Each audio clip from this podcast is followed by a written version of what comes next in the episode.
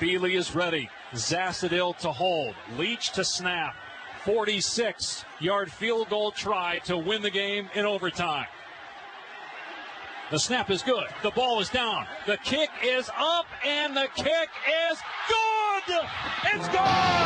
The Cardinals win it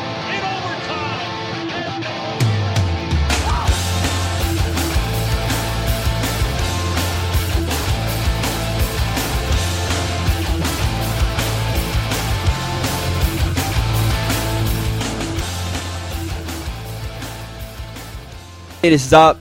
It is season two, episode number 35 of the Sportscasters. One week late here on October 2nd, 2012. Got to apologize for not having a show last week. I was uh, down and out, under the weather. Uh, we couldn't do a show. We did do a Football Nation show, though, a really good Football Nation show. We interviewed Steve James, the director of Head Games and uh, formerly the director of Hoop, Hoop Dreams, one of the more famous sports dire- documentaries of all time. But we're back this week, finally with season uh, two, episode 35 of the show, and we got some great guests lined up for you today. Damon Hack from the Golf Channel, formerly of Sports Illustrated, is going to join us to talk about Team USA's collapse at the Ryder Cup this weekend, and also talk about what it's like to be a football fan again after spending so many years covering the league for SI and the New York Times. This year, Damon's been able to spend Sundays at home watching the games on his big leather chair, and we'll talk to Damon about that. Also, we have Lars Anderson. We had Lars way back in April. We talked to him a little bit about the beginning of the NASCAR season and some early college football things. And Lars is back with us today to talk a little bit about the chase uh, in NASCAR's playoffs, uh, a little bit about the historical, the place in history where Jimmie Johnson is in NASCAR. The bigger picture is he uh, Mount Rushmore driver. Uh, we're also going to talk college football with Lars, specifically talk a little bit about the SEC and find out what he thinks about this Alabama team and if they really are as good as maybe I mentioned on our last show. Uh, also, Jonah Keri is going to be on with us from Grantland.com to talk a little bit about the baseball playoffs, which start this week, and also the MVP in the AL. It's becoming a debate between old school and new school. Uh, the Triple Crown, which it seems like Miguel Cabrera is going to win for the first time since 1967, uh, when Yastrzemski won it, versus Mike Trout in advanced statistics and things like WAR. And uh, we're going to talk WAR as in the statistic. Uh, we're going to wins over replacement. We're going to talk to Jonah about those things. Also, uh, we have a book club update for you today. We have pick four, five on fantasy, and we're going to start with three things.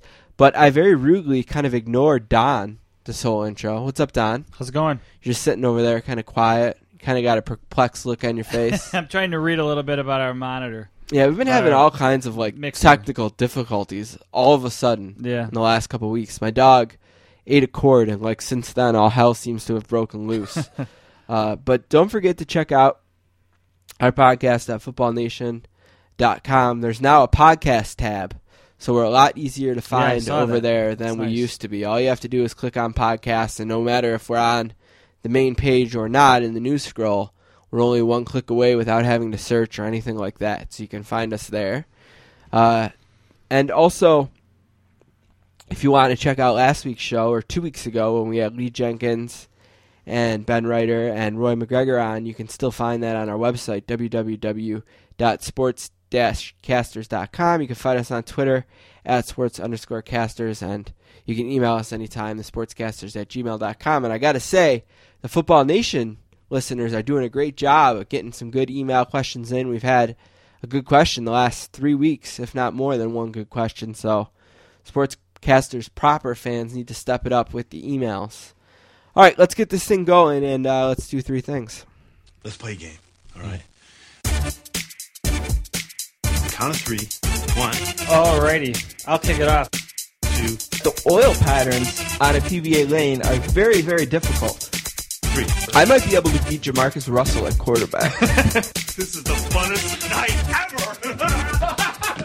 Did we just become best friends? Yep. Now let's move on to other business.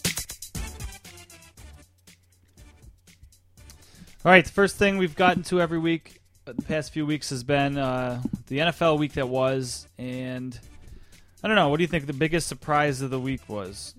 Maybe the Jets The Jets not got losing pounded. that game, but the way they lost it, uh, 34 to nothing against the 49ers.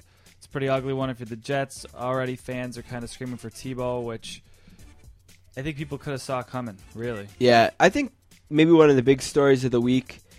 One is how bad some teams lost, like you mentioned, the Jets, also the Raiders. I thought the Raiders would be a lot more competitive than they seem to be. Um, could lump the Bills in there too. yeah, the Bills, who can be more 21-7. frustrating. They had Yep. them 21 7. And I felt the game change. It's 21 7 in the third quarter. Patriots score for the first time since their opening drive.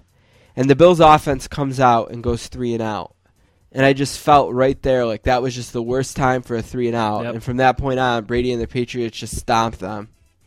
Also, another, I think, a story that's getting bigger and bigger is how well the young quarterbacks in the league are playing.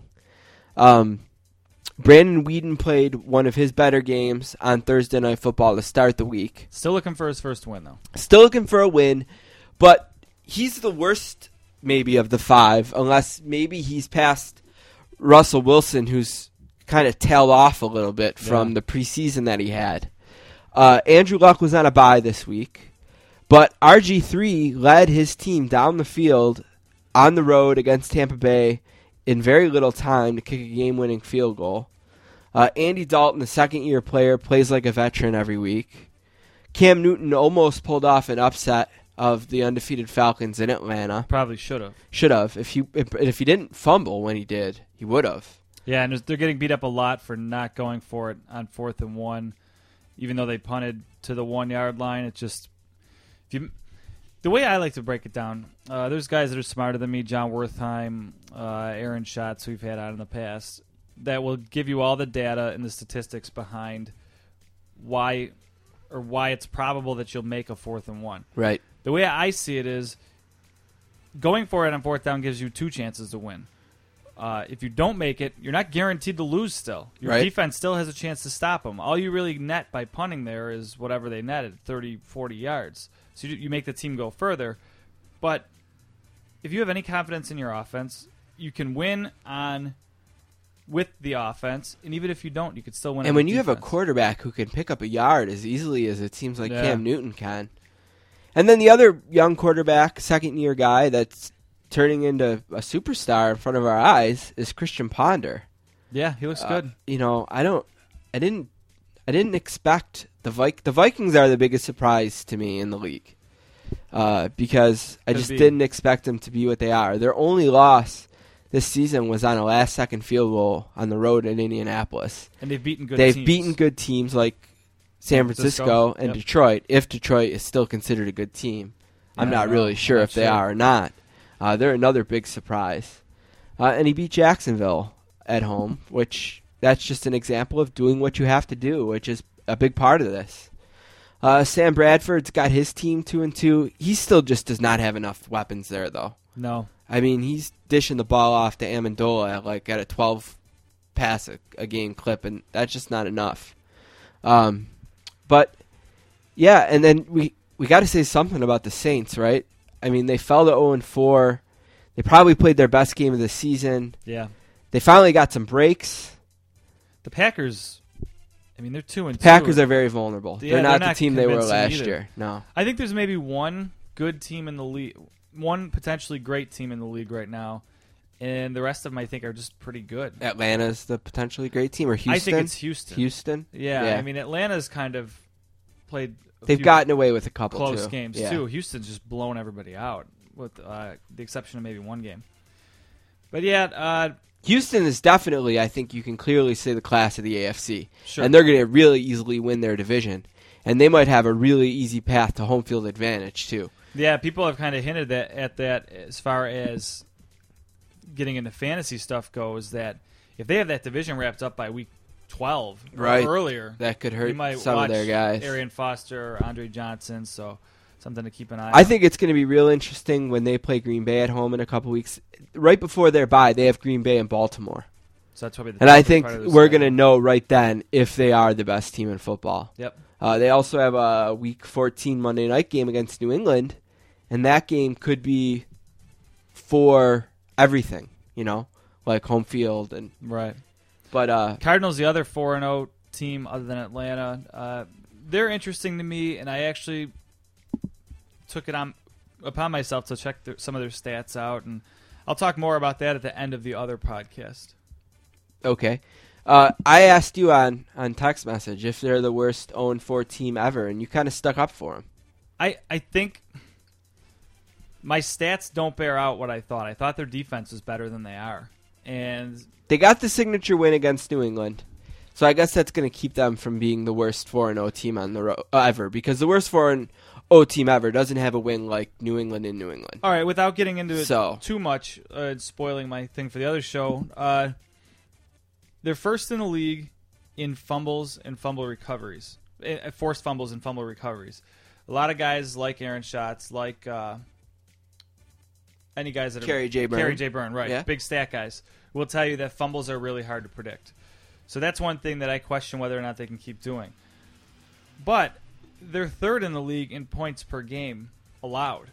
That's a real stat. Uh, they might be the definition of a bend don't but don't break defense. I love Patrick Peterson, Yeah, he's a star. and uh, you never know if that Kevin Kolb drive at the end of that last game is kind of like his coming out party.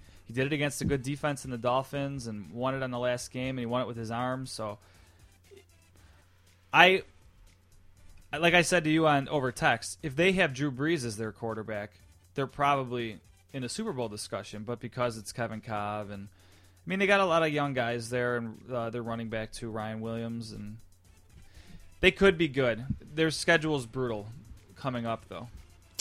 All right. Uh, let's. Anything else?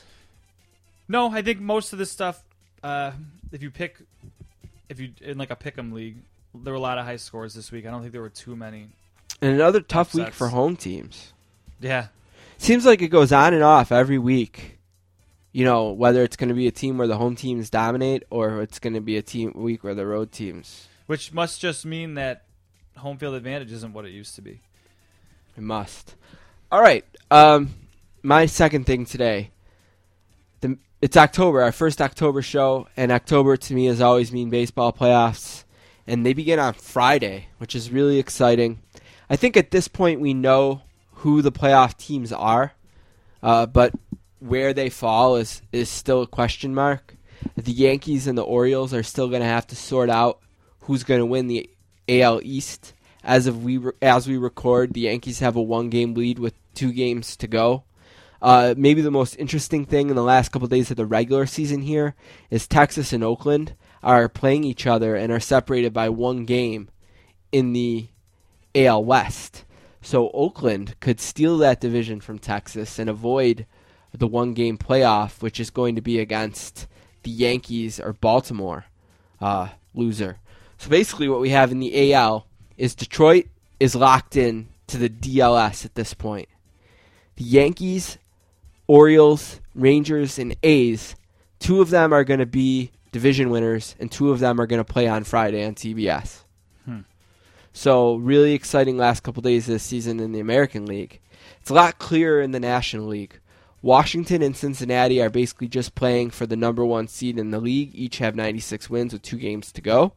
Uh, and San Francisco is going to be the other division winner uh, with 93 victories. So San Francisco is going to play whoever doesn't end up with the best record in the league in the divisional round. So they're either going to play Washington or Cincinnati. Atlanta has clinched the home game in the one game playoff on Friday, and it looks like they're going to play St. Louis. Uh, the Dodgers are the only team that is still alive, and all they can do is force a, another one game playoff by winning the last two and having St. Louis lose the last two. If that happens, those two teams will play on Thursday for the right to play Atlanta on Friday, which I'm sure Atlanta would do a backflip down the block if they could get that to happen. It's amazing that with 162 games, it always comes down to something like this. Yeah, but baseball playoffs are here, and Friday should be a great day, and I'll have a little bit more on that in pick four. One more add on to the, the baseball story. I don't know if you heard about this, but the Miami Marlins uh, signed a kid, Adam Greenberg. Oh, I say a great kid. story. Yeah. He's 31 years old now, but uh, he played against the Marlins back in July 9th, 2005, and was hit in the head by relief pitcher uh, Valerio de los Santos. And he hasn't played a game since. So, kid gets his rookie debut, hit in the head with a One pitch, at bat.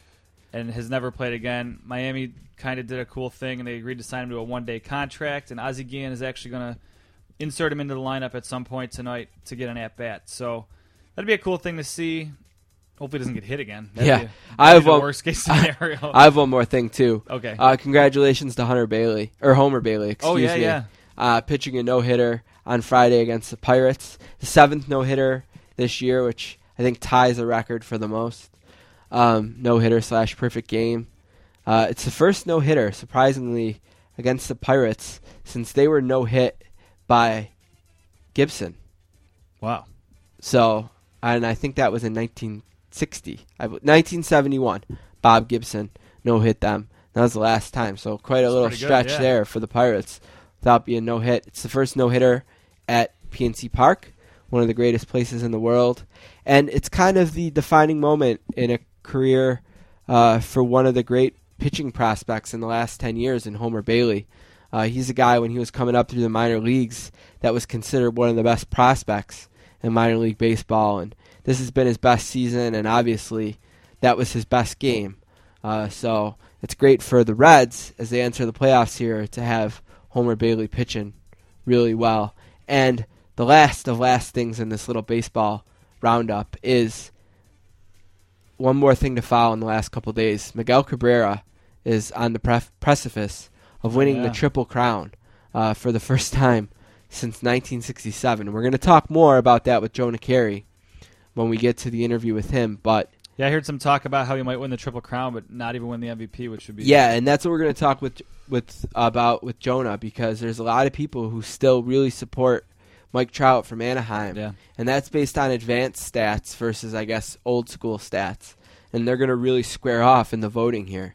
But I think it'd be impossible to not give the MVP to a guy who wins the batting title, hits the most home runs and the most RBIs in a season where he makes the playoffs, to a guy who obviously has a great season Yeah. but doesn't make the playoffs. How does their fielding compare? Well, that's where it's off the charts for Trout. Trout. Trout's one of the best in the league Yeah. at his position, and Cabrera is one of the worst. I see.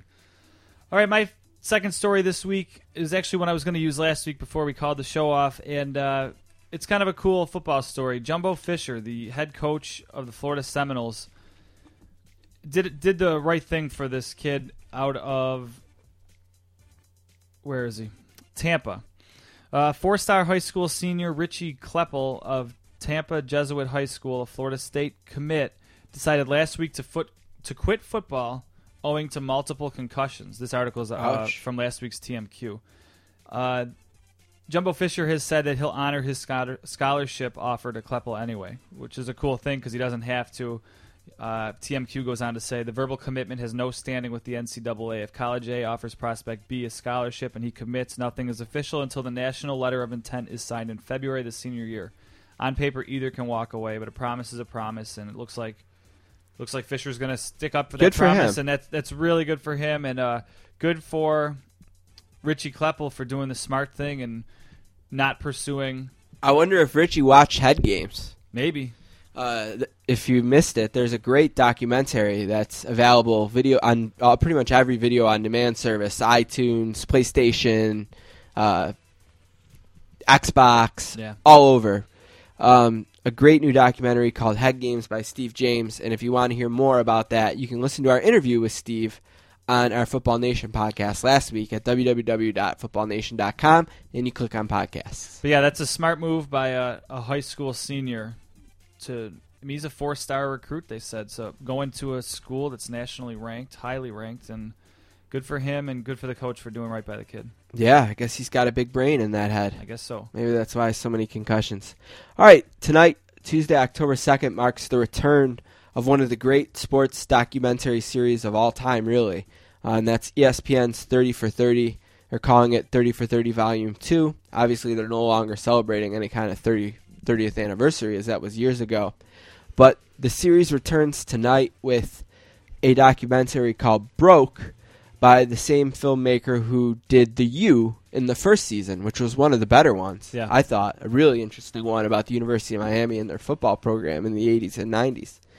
Uh, and Broke centers around athletes who blew their cash. And I guess there's some really, really interesting interviews with Andre Rison and Bernie Kosar, Who's the quarter? The other quarterback, the recent one? Michael Vick. No, not Vick. Uh, he's a backup, and they said Oh, um, Mark, Mark Brunell. Mark Brunell, yep. Yeah. Amazing. Yeah, yeah, it's really amazing. His was interesting though because he tried to probably do what you would consider the right thing and invest his money and all that, but he just made a bunch of terrible investments. if you missed uh, one or many of the 30 from 30s the first go around, they are now all available on Netflix. So if you're a Netflix cool. subscriber, you can find them there. They're also out on DVD. And you got to keep an eye on Grantland if you're into this series because besides the longer films, they've also been doing mini documentaries as a supplement to the 30 for 30 series and posted them on Grantland. And they recently did one on Arnold Schwarzenegger, who's kind of here, there, and everywhere right now because of his new book, Total Recall, where he kind of fesses up to, uh, I guess, being an adulteress and Yeah, 60 Minutes spent a lot of time on that in their season premiere last week. But I wanted to give a shout out to 30 for 30, not because they need it, just because I think it's great and they make really good films. And I think with it being their second time around now, uh, they have a chance to really show that they've figured it out. And I think we're going to get some great documentaries.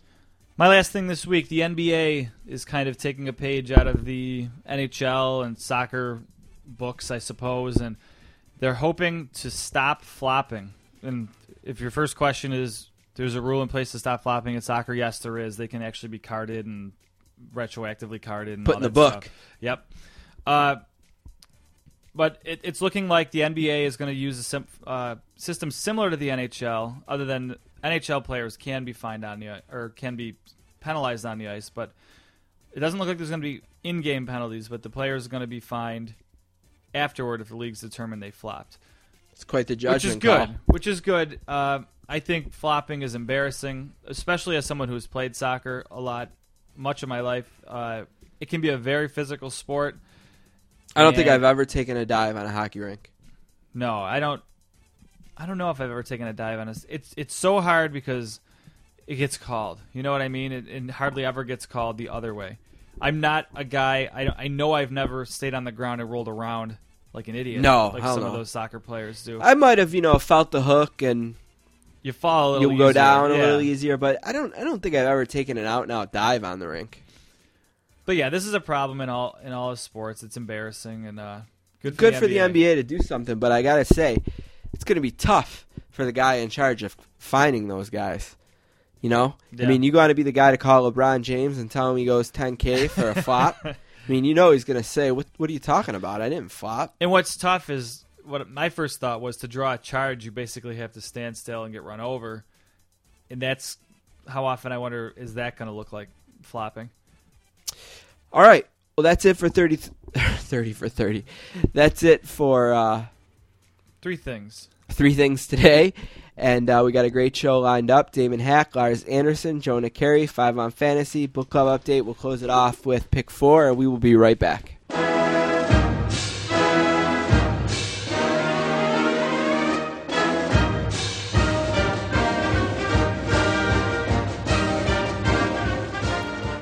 Our first guest today is from Los Angeles, California, and is a graduate of UCLA. He then went on to UC Berkeley, where he earned a master's degree in journalism. Professionally, he has covered the San Francisco 49ers for the Sacramento Bee and the New York Knicks for Newsday. He then moved on to cover golf and the NFL for the New York Times. He has spent the last several years as a senior writer for Sports Illustrated covering golf and the NFL. Today, he covers golf on television for the Golf Channel. He is making his sixth appearance on the Sportscasters. A warm welcome to the very talented and very kind Damon Hack. How are you doing today, Damon? I'm great, Steven. It's great to be with you. How you doing? Oh, I'm doing all right. Uh, kind of like I guess any American golf fan, still kind of licking my wounds a little bit after what was a disastrous Well, Sunday at least. I mean, the whole weekend seemed to be going perfectly, at least Friday or Saturday. So I guess where I want to start with you, because I have a lot of questions, because I have a feeling you understand this a little bit better than I do. But the first question I want to ask you is what went so right on Sat- Friday and Saturday that went so wrong on Sunday? Well, I think that the uh, U.S. team had a lot of energy, and they were feeding off the crowd on Friday and Saturday, especially the pairing of Phil Mickelson and Keegan Bradley. If you know the history of the U.S. Ryder Cup team, you know they had lost six of eight, four or five to Europe.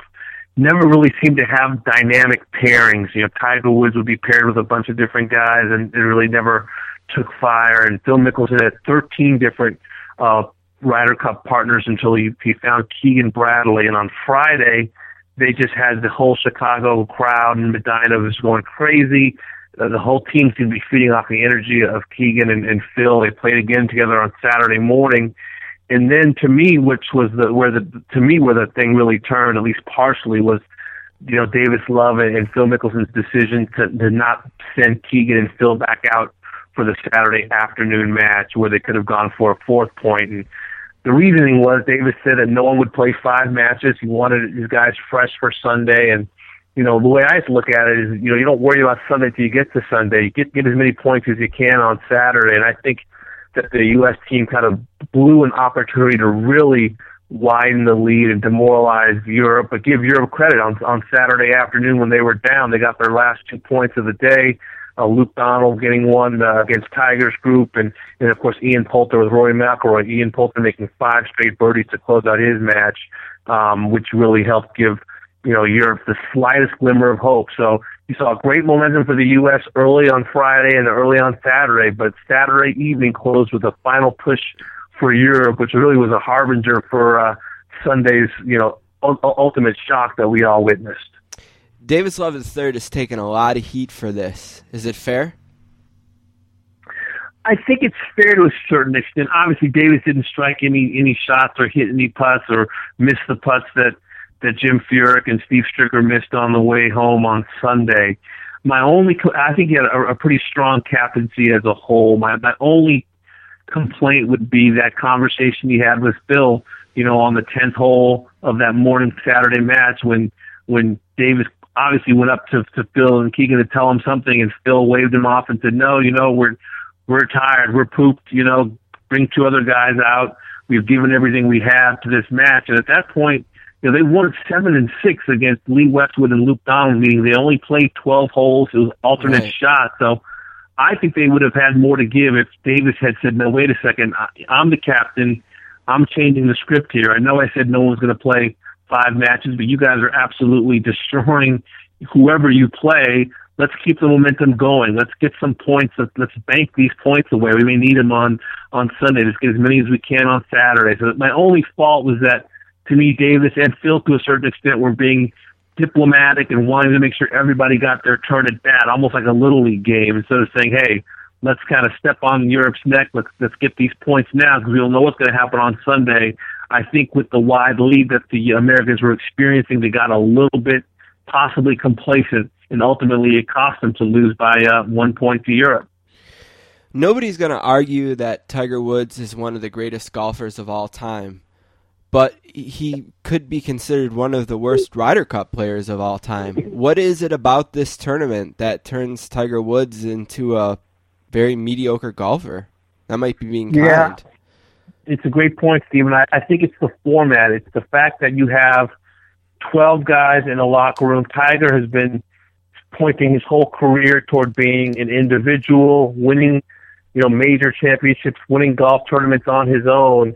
And the team format, for whatever reason, you know, when it's the better ball or the foursome, he just has never really seemed to find a formula, a comfortable partnership that lasted very long. We've seen you know, limited success with him and Steve Furyk, uh, him and, uh, and Jim Furyk or Steve Stricker at times, and in the President's Cup or the Ryder Cup, but he's never been able to sustain a long partnership. And I think it's because he works best on his own and he's more comfortable playing by himself. Obviously, he's one of the greatest golfers of all time, but it's baffling to me and totally confounding that he's been unable to kind of bring that magic that he brought to so many golf tournaments to the Ryder Cup. It just has not been a good fit. We've seen him in seven different Ryder Cup matches now, and he was 0-3 and 1 uh, this past weekend at Medinah. Again, you know, coming up short and, and really disappointing when when the team needed him. It, it, it's baffling. It continues to baffle me that you know maybe the Europeans rise and, and play their best golf against him, but for whatever reason, Tiger has not brought his best stuff to the Ryder Cup. You know, you mentioned Steve Steve Stricker, and he's another guy who's taken a lot of heat on Twitter and in other places as people look to point the finger, which is pretty nat. It's a nat- it's a natural thing to do when you have such a collapse like that. It might not be fair, but that's just what we do as fans and as journalists. Is the I ask you the same thing I asked you of Davis Love the third? Is the criticism that Stricker's taking is that fair? Yeah, it's tough. It's a tough call. Steve didn't play well. If you asked him how he played, he'd tell he would tell you he didn't play very well. Jim Furyk, similarly, a, a guy in his 40s, wasn't able to close the deal at the U.S. Open or at the Bridgestone, and once again had a chance to beat Sergio Garcia. Didn't get it done in his singles match. So these are two guys that Davis Love III picked as captain's picks, you know, guys that are of similar age to Davis Love that have been in team rooms with Davis at the President's Cup and at the Ryder Cup. So Davis brought these two veteran guys in, these guys that have been solid putters throughout their career to kind of carry the U.S. team in a pinch. That's why he has Furyk and Stricker and Tiger Woods you know, toward the end of his Sunday schedule, believing that they can make the putts down the stretch. And ultimately, you know, Davis was wrong. You, you can point to so many different factors, whether it was benching Phil and Keegan, whether it was not taking Hunter Mahan or, or a young Rickie Fowler. Um, but it was all looking good Saturday night. That's, that's what's so amazing. You know, if, if one or two of those matches turns differently, we're not having this conversation. And Davis Love is a genius, and no one's worried about Steve Stricker or, or Jim Furyk missing a few putts down the stretch. But ultimately, that's what happened, and, and Davis and, and the whole teams have to live with the aftermath uh, here going forward. Well, one thing that was kind of clear about this team, and you mentioned Europe's kind of dominance in the last six years or so, or really for the history of this thing, but. Uh, the U.S. team seems to be one in transition. It seems to be one that's getting younger, and I expect that Tiger and Phil will still be kind of mainstays on this team. But it does seem like in the future they are going to be a younger team. Uh, do you see the U.S. maybe having more success in this tournament as they get younger and some of these really talented young U.S. golfers that are on uh, tour become a part of this thing? Well, certainly, you know, I would have thought that Tiger and Phil would have been the centerpiece for this great American resurgence. With Tiger Woods, you're talking about one of the greatest golfers of all time, and with Phil Mickelson, he's a, a recent Hall of Famer and one of the best players of this generation. And if those two players couldn't, you know, find an American resurgence and lead an American charge in the Ryder Cup, I'm not so sure that Hunter Mahan or Rickie Fowler or Chip or some of these young guys coming up are going to be able to do the same. I would have thought that Tiger Woods, when he won the Masters by 12 shots in 1967. If you'd have told me he'd only have one Ryder Cup victory to his name in 1999, and here we are in, in 2012, I would have said, no way, no how, impossible. But that just shows to me right now the gap between Europe and America as far as the Ryder Cup is concerned.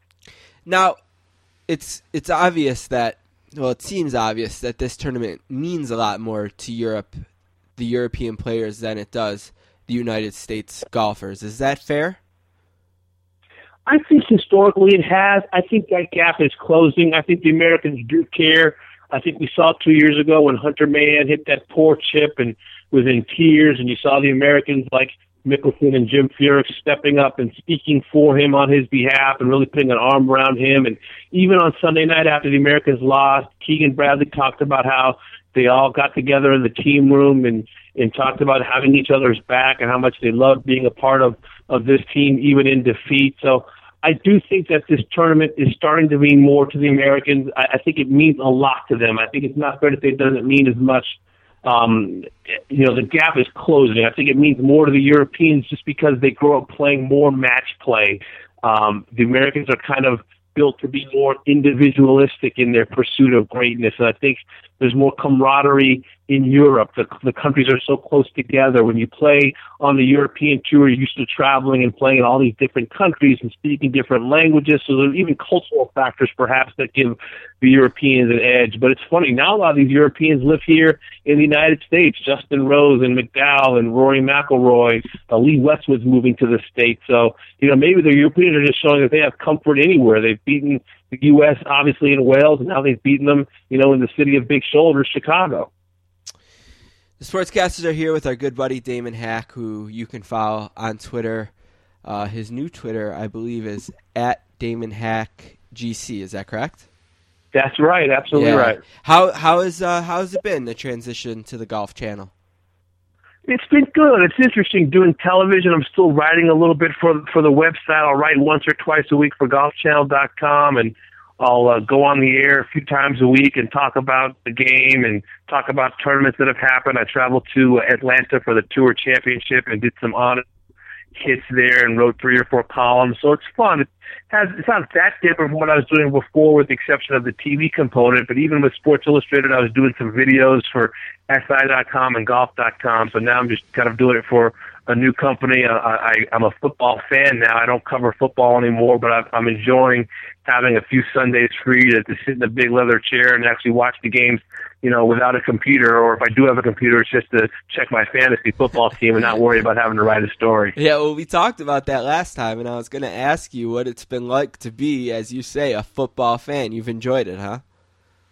I really have, Stephen, and I, I, uh, I miss certain aspects of covering football. I miss the fellow football writers that I've gotten to know. There have been some players that I've interviewed in the past that I'll miss. Peyton Manning, for example, I interviewed him probably more than any athlete that I've ever covered uh, in covering the NFL for the New York Times and Sports Illustrated. We practically lived in Indianapolis as they were in the playoffs practically every year. I'll, I'll miss Peyton, and I'm excited for him and his new start in, in Denver. But you know, I don't miss the Sunday night all right you know, from 8 p.m. to, to 8 a.m., you know, trying to come up with something uh, pithy and, and smart to say. That, that was getting uh, a little bit harder and harder, especially with the 15 month old triplets. Uh, I found that uh, this lifestyle in Florida is a little bit easier uh, for the health and, and, and sound of mind and sound body as well. Do you think like Peyton Manning's been looking around his locker this year, and he's like, I wonder where the hell Damon Hack is? I tell you what, Peyton's a big golf fan and a big golfer. So somehow between Peyton and Archie and Eli, I hope maybe the word has gotten out that I'm not covering football anymore. I'm sure Peyton's got a lot more on his mind to worry about than than where you know where one face in, in the crowd is. But uh, the Mannings know how appreciative I am of them. They, they were always very accessible, and it was neat covering. Uh, you know, my last Super Bowl story with with Sports Illustrated was was the Giants Super Bowl, and was able to interview Eli, Archie, and Peyton um, during that week, and and it was just uh, to me it was almost the perfect way to to go out to to interview uh, that family that I covered for for many uh, years in different capacities for different media outlets, and to be able to kind of end on that note, I couldn't have asked for a better uh, Super Bowl to cover or, or a Super Bowl story to to be able to write about. Let's get you out of here on this. I'm really curious. As you've been sitting in that big leather chair and following your fantasy team, which I'm sure is 4 and 0, I'm sure you're crushing it. And, uh, you know, watching these games, has there been one story that you're like, man, I wish I could write that? Hmm. It's a great question, and I tell you, the, the only thing I've been saying so far is, man, I'm so happy I don't have to cover this this referee That's lockout right, yeah. having had to do the other one with the players and the owners. Um, there's, there's nothing that really jumps out. I mean, appreciating the game as a fan, and you know, and getting to watch the games that I want to watch instead of the ones that I to see some of these, you know, see San Francisco's strength, Minnesota suddenly playing well, and in Arizona, you know, I got to know Ken Whisenhunt a little bit, did a story on him for Golf Magazine a couple of years ago, and here his Arizona Cardinals are 4 and 0. He's actually from Augusta and, and is a big golfer himself in the off season. Isn't able to play during the season, but is a big golfer off season. So I tell you, there's nothing that really, you know, nothing that really stands out. Something that I'm missing covering. I'm, I'm enjoying kind of seeing the game from this side of the the the, the, chair without a microphone and a notebook, and, and just enjoying the game as, as a football fan, and and remembering the good uh, stories and things I was able to do as, as a sports writer and with the SI and the New York Times. But I, I can't say there's a story that's that I'm missing covering right now, with the possible exception of maybe making a little trip to, to Denver to say hi to, to Peyton Manning and seeing how that ultimately is going to play out. But I'd say that'd probably be uh, the only one that that jumps to mind.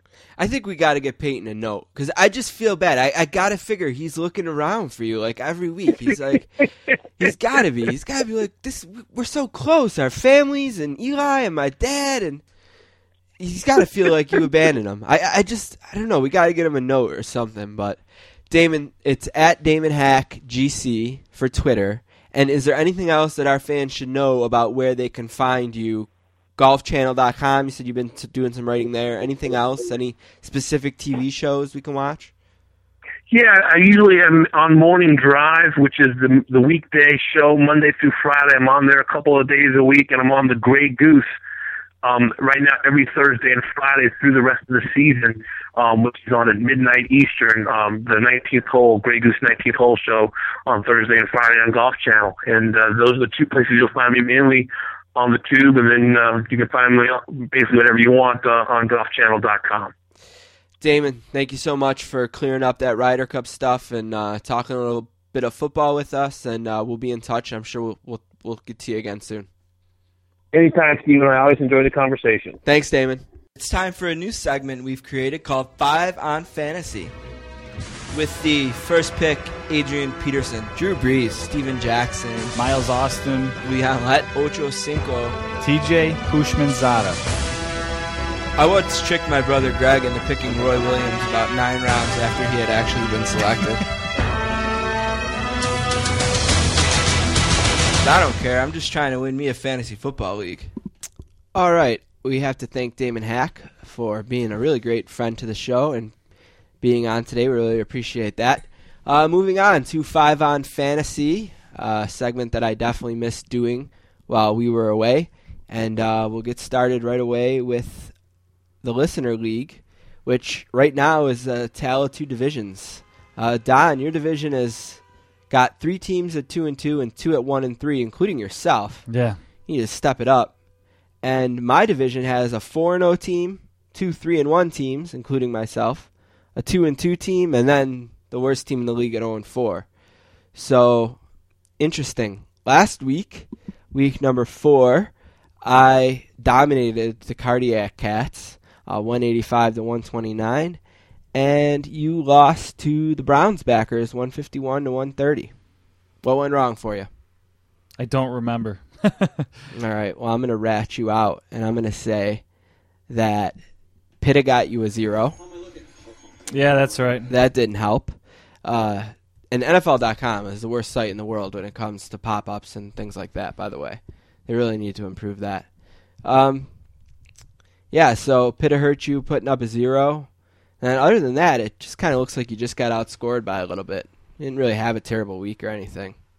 Just uh, a really great week from the Browns backers, led by Roddy White's 39 points. I think Roddy White won a lot of people a lot of games this week. Yeah, that league's tough with uh, It's a lot of skill deep position roster. players. yeah, we have two flexes in that league, so gets high scoring. it gets high scoring. And if you're not high scoring, your chances are you're going to lose. All right, let's uh, move on. And I think the second thing uh, that we should do today, you want to do the awards or do you want to do sits and starts? We can do the awards last. Why don't we? Okay. Wait on it. All right, we'll do sits and starts. And uh, two weeks ago when we were there, Don I thought did a really good job with his sits. He had Michael Vick sitting. Uh, that was the game that the Eagles lost, and Vick only had 272 yards, 217 yards passing and no touchdowns. He also had Percy Harvin as a sit, who, if you had him in a PPR, Yeah, did an okay okay day, because he was nine catches for 89. But in a standard league, that's probably eight points, which was below your expectations. And then he had McFadden, who was the worst of his starts. He had 113 yards rushing and one TD. I I just couldn't get it. Uh, I don't know. I'm off to a slow start with this. I had Matt Cassel, who passed for 284 yards and did okay, but that game was really all about Jamaal Charles. Oh right. I had Mark Ingram. Uh, Mark Ingram's not only a bust in uh, sits and starts, but he's been a bust. Really, any way you want to look at it, his career's off to a terrible start. And I had Vincent Jackson, who's been good for Tampa Bay, but not that week. He only had one catch for 29 yards. So I got to pick it up. All right, my first sit this week, and I must have forgot that I sat Vick two weeks ago, but I'm going to sit him again. I think he's in a really tough spot. Uh, the team's not doing well in general. He gets hit all the time. T- he turns the ball over a ton, and they have to go into Pittsburgh to play the Steelers after a bye. And I wouldn't like any quarterback in that situation, much less one that's off to a rocky start this year. I'm going to put Andy Dalton's name out there as a start, and I'm going to say that I think he's getting to the point where he's in the category right below the top four or yeah. whatever. The must starts, the Brees, Brady, Rodgers. Rodgers. I think he's inching his way up to that group, and the combination of him and Green is deadly. And I love Dalton's matchup this week, so I'm going to say start Dalton. My running back sit this week is Maurice Jones-Drew. Uh, he plays the Bears, and I know sometimes I will kind of hedge these predictions by saying that I'm not saying necessarily to sit them, but I just to kind of not expect too much out of them. I would say with MJD, I might start a guy like Alfred Morris ahead of him, or a guy like Frank Gore. I would start for sure over MJD. So I mean, if you only have two running back spots and Gore's on your bench with MJD and somebody else, I'm starting Gore over MJD against the Bills, especially after what uh, the two New England running backs did to the Buffalo last week. That's ballsy.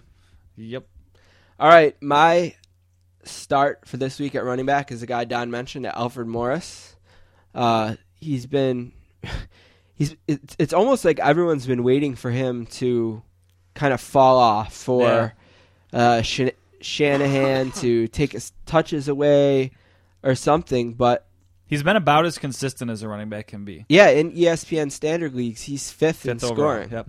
Uh, so I'm gonna go with him. Fifth overall running back. yeah, running backs. You got to start him every week. I think if you got him now. I think so. Uh, my wide receiver sit this week. Uh, look, you're probably only playing him as a third receiver anyway, so maybe this is one that's more. Don't necessarily sit him if you don't have better options, but is Brian Hartline. And basically, here it's just don't expect anything even close to what he did last week. I know last week's like one of the all-time great receiving games with 253 yards or whatever he had, but I just don't think he comes close to that again this year. I think mo- he's going to He had a, two catches for 18 yards. I wouldn't be surprised. Right, he's going to be a boom or bust guy, and I think he's going to bust way more often. Especially that, I mean, it's not that type of offense. Miami wants to kind of run it and play short. I mean, I don't. Maybe they're trying to change with Tannehill. Maybe he's getting comfortable, but I just don't see it. All right, my start at wide receiver is a guy who I think maybe his fantasy death was a little overrated, and that's Reggie Wayne. Uh, he's had a good chemistry so far with Luck. He had nine catches the first week, six catches the second week, and eight catches the third week. So pretty consistent there, especially in a PPR. And this week he plays Green Bay, who have given up a lot of yards Yeah. and a lot of points to offenses after a bye week to kind of rest and get healthy. So I love Reggie Wayne this week. Yeah, if I was doing starts this week, I thought Luck might be one of mine, like a non-obvious start, especially if you have someone on a bye this week. So keep in mind that there are byes Yeah, and four teams four this now. week. Yeah. I can't remember off the top of my head. I know Dallas is one of them. So if you have Romo, Luck's not a bad a bad start this week. All right, so pickups just real quick. Yeah, there's not too many obvious guys out there. I have Mendenhall down. Um, Yeah, if you've listened to our play. other podcast before, I'm kind of a Mendenhall hater. I just think he's really average. But uh, Pittsburgh likes to smash you up a little bit, and he's Dwyer and Redman really haven't shown anything to. They haven't stolen his job. No. Um, Brian Hartline, even though I kind of just pooped on him a little bit. Everyone's going to be there. trying to spend money on him this week. I wouldn't go nuts for him, but if you need a good third receiver, probably a solid PPR guy too, and uh, Hickson and Barden. I like I like both of them. If Nicks is going to be hurt, even if Nicks isn't hurt, I probably like Hickson a little bit more. Uh, he was looked to a lot in the Sunday And, night uh, game. Uh, Coughlin said he's concerned About about, Nicks? Nicks's knee, Yeah. whatever that means. So So yeah, so pick up one or both of those guys at the end of the game. If Barden wasn't interfered with, which what seemed like on every single play, he maybe would have had a better game than than he did on Sunday. if you needed a running back, would you be intrigued at all by Brandon Bolden? I, probably not. I, if if you have a big enough bench where you can stash him, sure, he probably should be owned in every league. But uh, if you have a small bench, then probably not. I don't like New England's running game enough as it is. I kind of feel like that was just one where they were killing the Bills on the ground. Maybe Buffalo came out in all nickel dime packages and One last thing I'm going to throw out. I'm counting on Doug Martin in a league, and I'm getting a little worried. Uh, LeGarrette Blount might be worth a shot, a Yeah. spot on your bench. He's playing like a guy who wants his job back from a rookie, and Doug Martin is suddenly playing like a rookie. and there's DJ Ware there. so Yeah, that's yeah, that's kind of turning into a three-headed rotation, which is never good for fantasy. Yeah, I haven't watched a lot of Doug Martin. Uh, I know more about him from what I've read in preseason columns and stuff like that. And but the little bit I have seen him, he looks pretty average. Like he doesn't look like a very explosive back. He looked great week one and really hasn't shown much since then. All right, the last thing today is the NFL has played four weeks, and if you are in a league that plays 13 weeks of your regular season, that means a third of your season is gone. And we're going to do this after a third and after a half, and then after the season. We're going to give out some awards. And uh, Don, why don't you get us started? We have five awards to give away. You can start with whatever you like. All right, I'm going to go with the MVP right off the, or maybe we'll save that one. How about uh, the pickup of the year since we already kind of mentioned him? I, I think it's, I think a lot of these actually we're going to have the same because I think they're not all that close. I think the pickup of the year is Alfred Morris, uh, the number five overall running back in ESPN standard scoring, and really a guy that you could have had since week one. Well, I mean, you probably didn't draft him, but maybe you did. He was on some people's radars by the Yeah. end of it. And Here, here's where I went, and this is going to kind of play into what you said. For best waiver pickup, I went with Danny Amendola, assuming that maybe you had and then for best sleeper, I went with Alfred Morris because I did draft Morris personally Late. in like three leagues late. yeah So I have no problem with Morris being the best waiver pickup or the best sleeper. right. And since I went with him sleeper just based on where I drafted him as a sleeper, I slid Amendola in as the waiver pickup. All right, my my sleeper uh, for this year, my best sleeper so far of the quarter is uh, RG three. I looked at ESPN's; they still have their ADPs up, and I think to some extent these ADPs probably have moved a little bit because some leagues maybe drafted after the season started. Yeah, like hey, two weeks in, let's do a league. But even with that said, RG three is going like in a ten team league, he's going late fifth, early sixth round, and that, that's where he was drafted. So I think most people probably drafted him to be a backup, and right now he's the number one overall scoring player in the league. So I, he's my number one sleeper.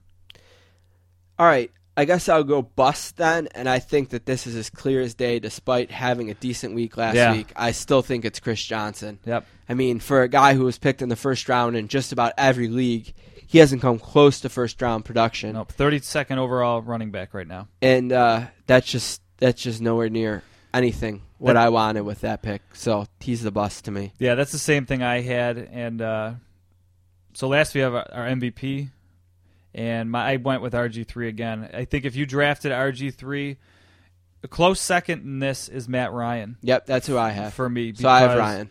Their ADPs are really really close, and if you have either, I imagine that you're doing very well because you waited on quarterback.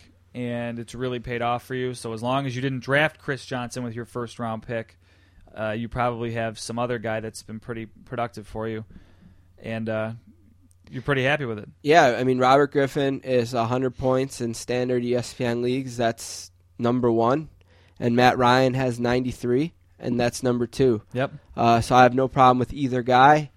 Um, I picked Matt Ryan because he's a guy that doesn't get lumped into the elite category, but he's clearly put himself there this year. Sure. Um, and you didn't have to draft him Nope. in the elite spot.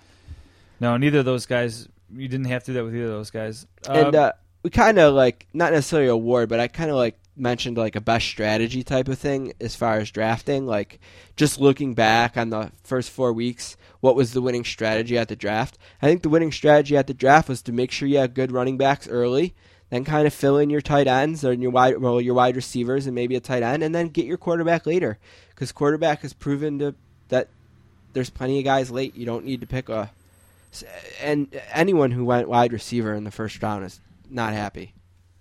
Yeah, even if you have Calvin Johnson, uh, I mean, there's there's plenty of guys that are borderline busts that you would have drafted early. Like, what do you think about Demarco Murray right now? Is he? He's had one good week.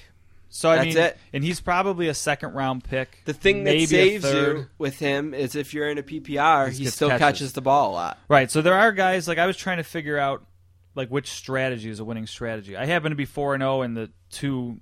What were we calling it? Uh, not money leagues. Oh, the uh, what do we call them? Chips? Put chips on something like that. But I happen to be four and zero in both of those leagues. And my strategy in both of those leagues, as someone that drafted late, was I ended up taking a running back who was Matt Forte in both leagues, and I ended up with one of the elite tight ends. I have Jimmy Graham in one, Gronkowski in the other. It would be hard for me to say that's the best strategy though, because those guys haven't clearly been the best. I still think they'll separate themselves, and they're already have both moved up to two and three behind Gonzalez. But it'd be hard for me to say that's the best my right or what I wrote as the best strategy was if you quote unquote reached for Adrian Peterson. Uh, he maybe fell to the third, fourth round, depending on when you drafted, and you're going to get You can feel it with him too. He's really getting in into stride. He was good in that. He was good, not great in this in these first four weeks. He got you 50 points if you're in the uh, standard, and in comparison, number one running back Foster has 69. yeah. So he's he's held in the ballpark, and now he's to the point where you can know he's getting that leg underneath him. He's more and more healthy, and he's got great matchups coming up. And yeah, he's going to win people leagues. And honestly, at this point, since he's gone through four weeks and survived, and I don't think he's shown up on the injury reports even, I'd be more worried about Arian Foster's health than Peterson's at this point. Uh, Foster always seems to have nagging injuries, and Peterson, And like you said in the beginning, what if Houston wins everything early and shuts Yeah. down a guy like him? I was actually offered a trade in one league that I had to turn down. I was offered uh, Adrian Peterson and Jermaine Gresham for Jimmy Graham and Jordy Nelson. And I, I told the guy that's really, really close, but it's a, it'd be a huge drop off for me at tight end, like crazy big. Right. So I mean, I said if that was even somebody like Kyle Rudolph, I probably would do that deal. But yeah, for me, the reaching on Adrian Peterson definitely. If you're a Matthew Berry fan, and I am, so I'm not picking on him by saying this, but him and somebody else did stats on drafting elite quarterbacks right away, and if you took that route, It's just not it working. probably hasn't worked. Yeah. Brady's been good. Uh, Brees has been good despite the team not being great. Rodgers has probably been worse than both of them. Uh, and I expect all those guys to have solid years, maybe to finish in the top four or five. I mean, there was people who picked Aaron Rodgers first overall. overall, yep. And if you're playing ESPN standard leagues right now, there's about 10 or 11 guys ahead of him. Right, and I. I expect that to even out. But the problem with that strategy is, like we already talked about, RG3 is must start right now. Matt Ryan is a must start right now. So you've got guys that were getting drafted later that are bumping into that category. Maybe more than ever, because in the past it's kind of like, well, if you don't draft a quarterback early, draft one late because they're all the same. Now some of those guys that you're drafting late aren't just not the same. They're maybe better or right up there with the guys that you had to pick in the first round. It's a good chance the guy who drafted Joe Flacco in your league has a really, Yeah. really good team. Sure. You know, because he's had a good season. He's like right about fifth in points among quarterbacks. That's crazy. Yep. So, all right, that's going to do it for Five on Fantasy this week. Uh, we're going to take a break and come back with Lars Anderson from Sports Illustrated and SportsIllustrated.com.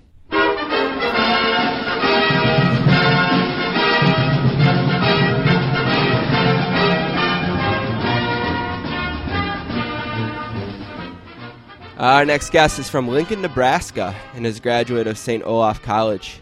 He also earned a master's degree from the Graduate School of Journalism at Columbia University. Today, he's a staff writer at Sports Illustrated and SportsIllustrated.com, where he is the magazine's main motorsports writer. He has also regularly covered college football and has authored many profiles for SI's commemorative division. He is the author of five books, including his most recent, The First Star, Red Grange, and the barnstorming tour that launched the NFL. He is making his second appearance on the podcast. A warm sportscaster's welcome to one of Sports Illustrated's most talented storytellers, Lars Anderson. How's it going, Lars?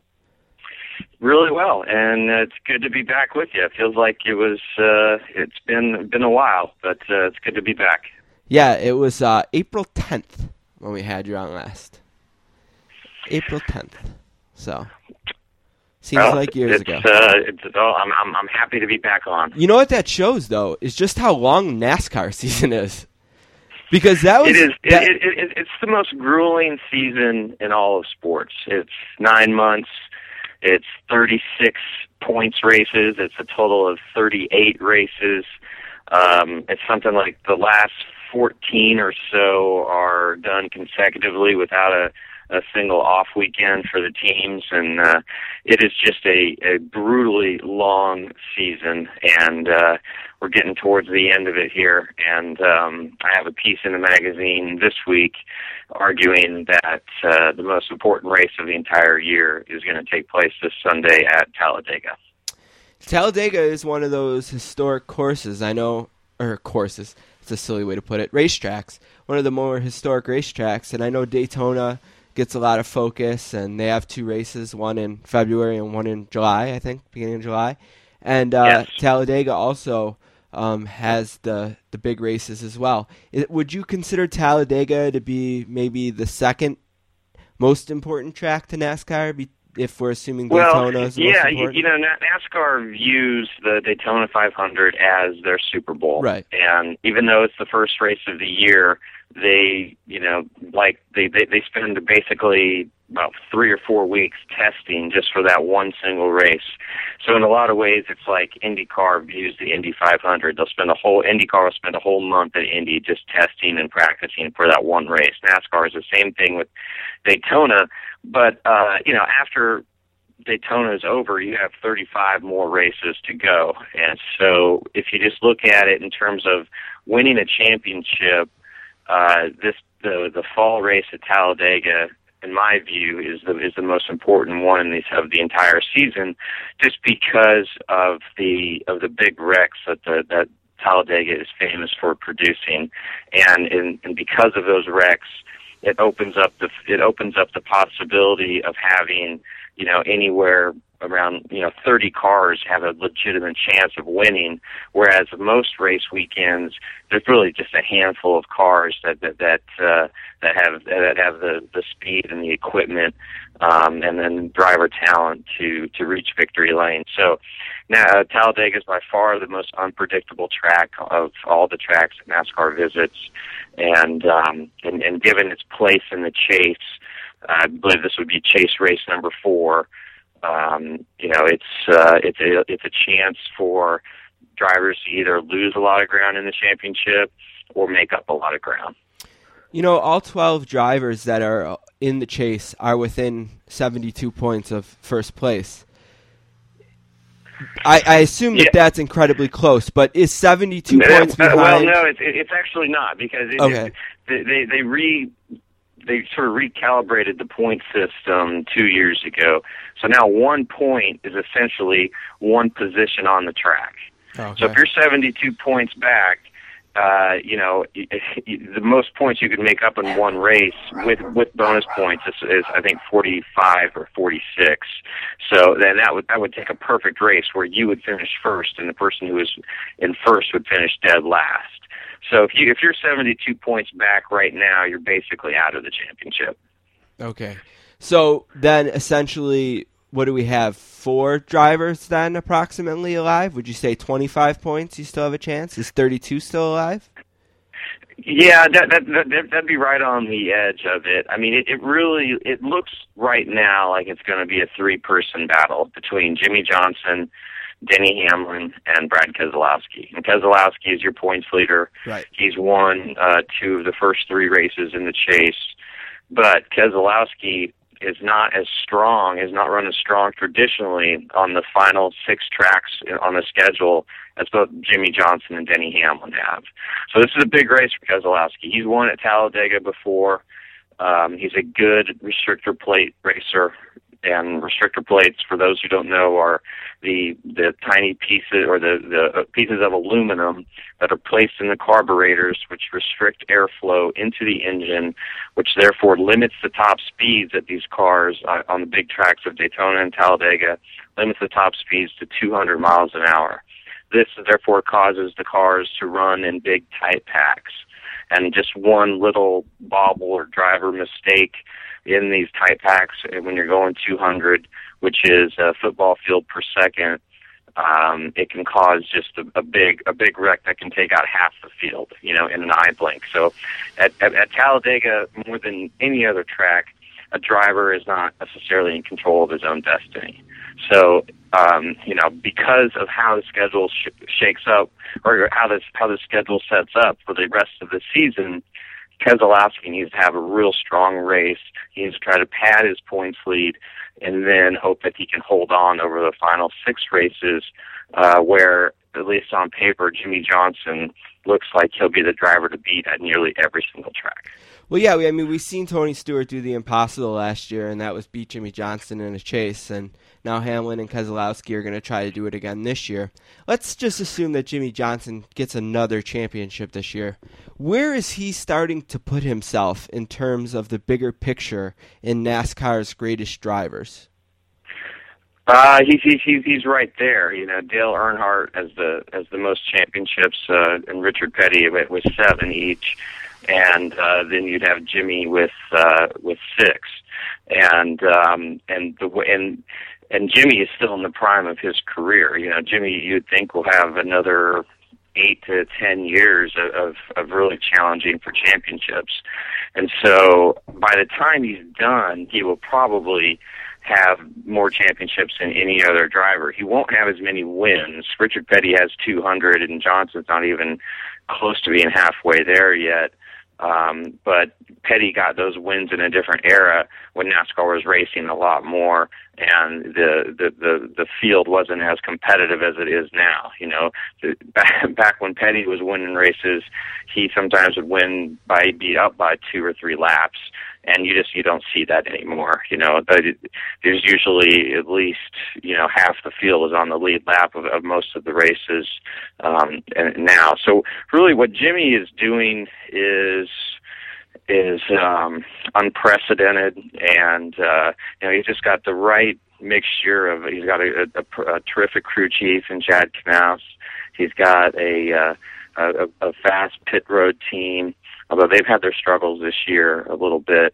And he's with the best organization in NASCAR, Hendrick Motorsports. Right. And so you, you just put all that together, and um, you know he's just extremely formidable. He's not.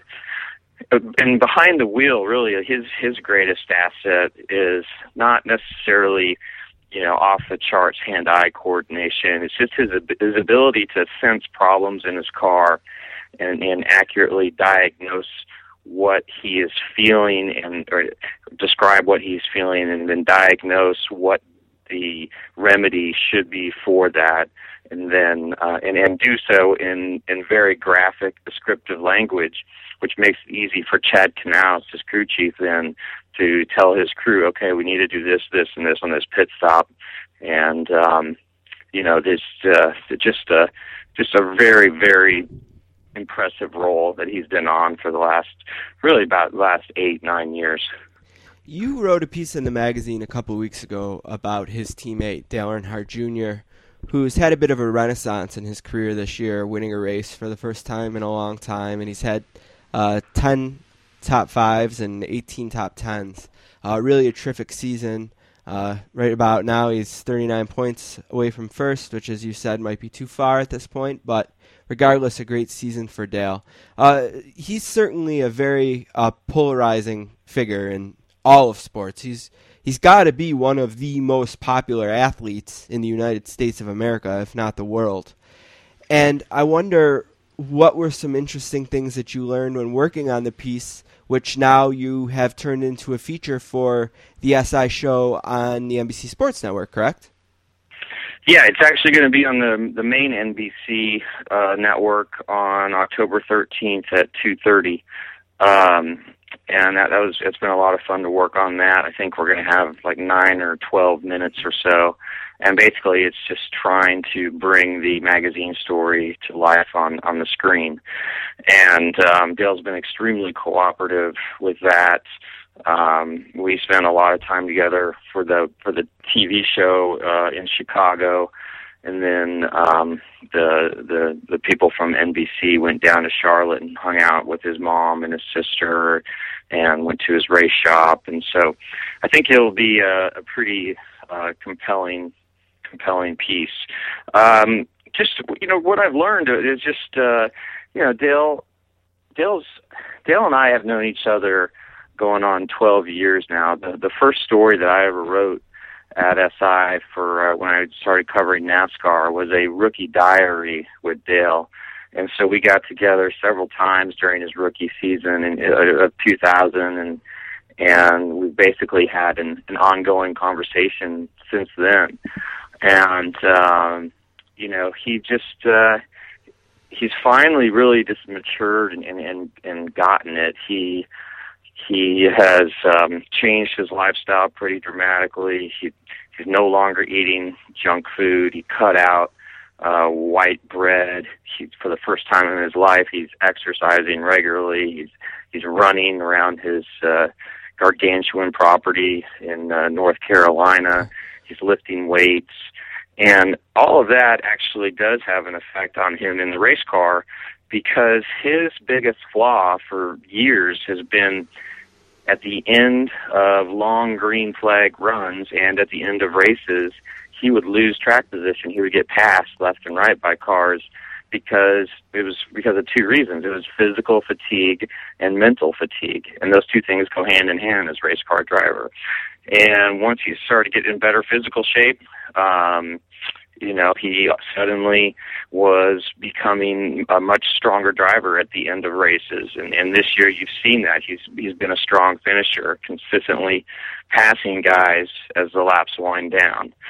And, um, you know, he just has re, he's really just dedicated himself for the first time to his sport. You know, he'll be the first to tell you that he'll, he'll be as lazy as you'll allow him. And, uh, he's always been someone who's not he's always felt more comfortable being alone or with just one close friend than he has in a group. Uh, he's an incredibly shy guy, um, and that's never changed. But being with um, his new girlfriend, she, she's very adventurous and outgoing. She's sort of brought him out of his shell, and he she's made it easier for him really to spend time with his crew chief Steve Letarte spend more time with his engineers, not only talking race setup and, and, and what they need to put into the car, but also just about life in general. And they become close friends. And that's, that's been, a, it, it may sound like trivial and, and high school, but it, it, it's a, it's been a really big deal for Dale that he feels like he is just one of the guys now at the race shop. Feels comfortable going there, and um, you know, he's just really he's just a happier person. He's as happy and as uh, and as comfortable in his own skin as as I've ever seen him.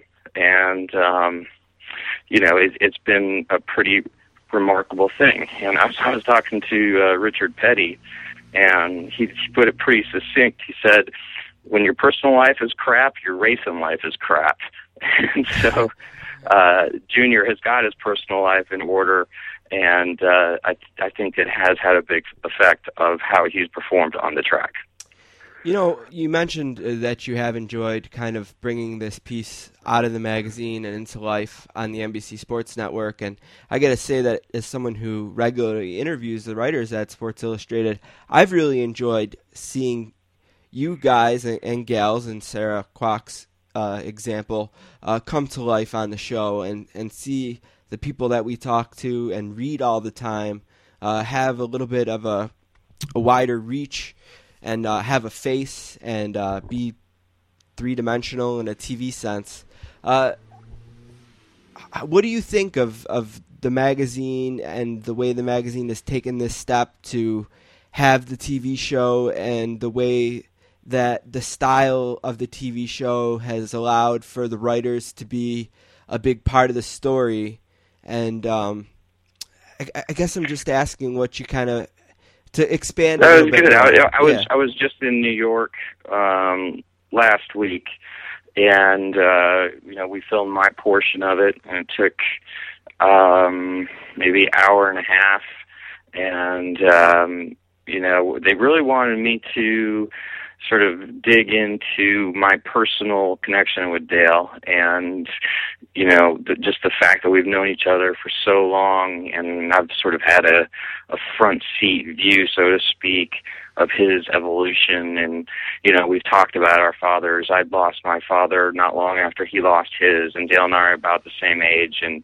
we've had many many you know off the record just me and him talking conversations about dealing with profound loss like that and you know so we get into that a little bit on the on the show and it, it does it does definitely give um give us as, writers just a, another outlet to to reach reach more people and and I'm I'm really excited for this. I, I think we'll get a lot of eyeballs on it. Like I said, it's going to be on the NBC regular network, um, two thirty Eastern time on October 13th, and it'll be the hour before uh, the before Notre Dame kicks off.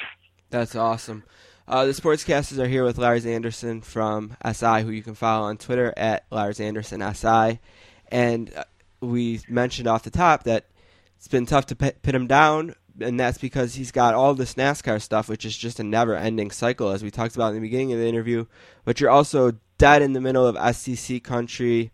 Uh, I'm pretty sure this is right that you work out of Alabama, correct? That's kind yeah, of yeah. I'm based in Birmingham, based. yeah. and um, you know I just was uh, we had hoped to do a, a long story um, was on Zach Mettenberger, the LSU quarterback. I spent a lot of time with him. Uh, we're sort of just sitting on that for right now, and um, I also recently was in Athens, Ohio, uh, hanging out with the Ohio Bobcats, the undefeated Ohio Bobcats, uh, working on a piece that will hopefully run here in the next few weeks, just about how they have a chance to kind of become the the Boise State of 2012, a, uh, a non BCS school that could have a uh, a resume by the end of the year that would warrant uh, consideration for a, a BCS bid. Um, and just really the uh, it's it's also sort of an extensive profile of, Frank Solich, the former Nebraska coach, who I actually knew pretty well. I grew up in Lincoln, and I went to high school with his son Jeff Solich, and so it was uh, real interesting for me to to go to Athens, Ohio, and uh, spend a few days with Solich and, and his staff, and and um, like I said, hopefully uh, that will make it into the pages here uh, next week or the following. Well, I just don't hope. I just hope for you, for your sake, that the mighty UB Bulls don't ruin the story for you this week.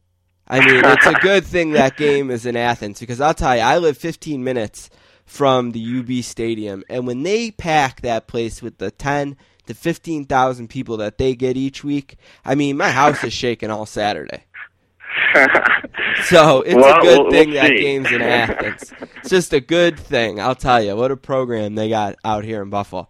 Uh, what do you think of uh, at the SEC this this year, and more ex- more specifically, I mean, Alabama had looked before, maybe not looking quite as good in the Mississippi game, just looked like they were on another level than everyone else in college football this year, and maybe the second to them was LSU, who also kind of showed some kinks last week. So, where do you see the league, and where do you see the top dogs in the league at this point of the season?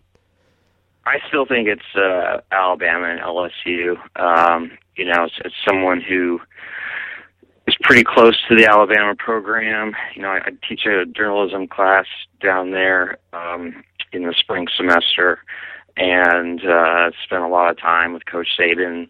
Uh, I was uh, actually a quote unquote assistant coach in the spring game, and uh, you know, th- those guys are just on a on another level right now than everybody else. I, I really do think that. And yeah, they didn't they didn't play their best game last week, but um you know that that that happens every once in a while. And, and, and the, the spread in that or the the line in that game of that game was just ridiculous. I think it was you know what 30 points or so. And i, I you know any SEC matchup, you kind of have to shake your head at something like that. But um, I think LSU will get stronger. Um, their defensive front four is the best in the country. Uh, it'll be interesting to see them when they match up against Alabama because I think Alabama has the best offensive line in the country with three future first round draft picks. And you know, it, it's odd to say, but their third best offensive lineman might be Barrett Jones at center, who's the reigning Outland Trophy winner. Um, and I think you know a key the key question for LSU is, is Zach Mettenberger, and um, you know I think it's in LSU's favor that they don't have Alabama, you know, right out of the gate. Like he'll have some time to develop and, and mature a little bit. And um, you know they get him at home at, at LSU, and they basically just need they need Mettenberger to make just a few plays, but just try to be more of a game manager, the way that AJ McCarron was last year and um, you know, and let the superior um, running attack, rushing attack, and defense sort of take over. But I, I, I do think, you know, it, it certainly looks like to me those are the two best teams in the country. Oregon certainly right there in the mix as well um, it would it would be really interesting to see just how Oregon speed would match up against Alabama or LSU. But uh, as we saw, you know, last year, um, LSU handled Oregon pretty easily. Yeah, uh, November third uh, is that game, eight o'clock on CBS or seven o'clock Central Time, LSU and Alabama. Uh, let's close off with this last thing. Uh, we have a book club. We feature a different book every month, and sometimes we do a couple. We actually are going through about three this month, and one of the books is by a guy named Ray Glier, who wrote a book called "How the SEC Became Goliath: The Making of College Football's Most Dominant Conference," and he used the whole book uh, to give his answer to the question of how the SEC became a Goliath. So I don't expect you to answer it in two minutes, but you're someone who's been so close to the conference for so many years. So I guess if you could just explain, in your opinion, without having the book research and having the 500 pages to explain it to our listeners, how do you think the SEC has become the dominant football conference that it has in the, basically the BCS era?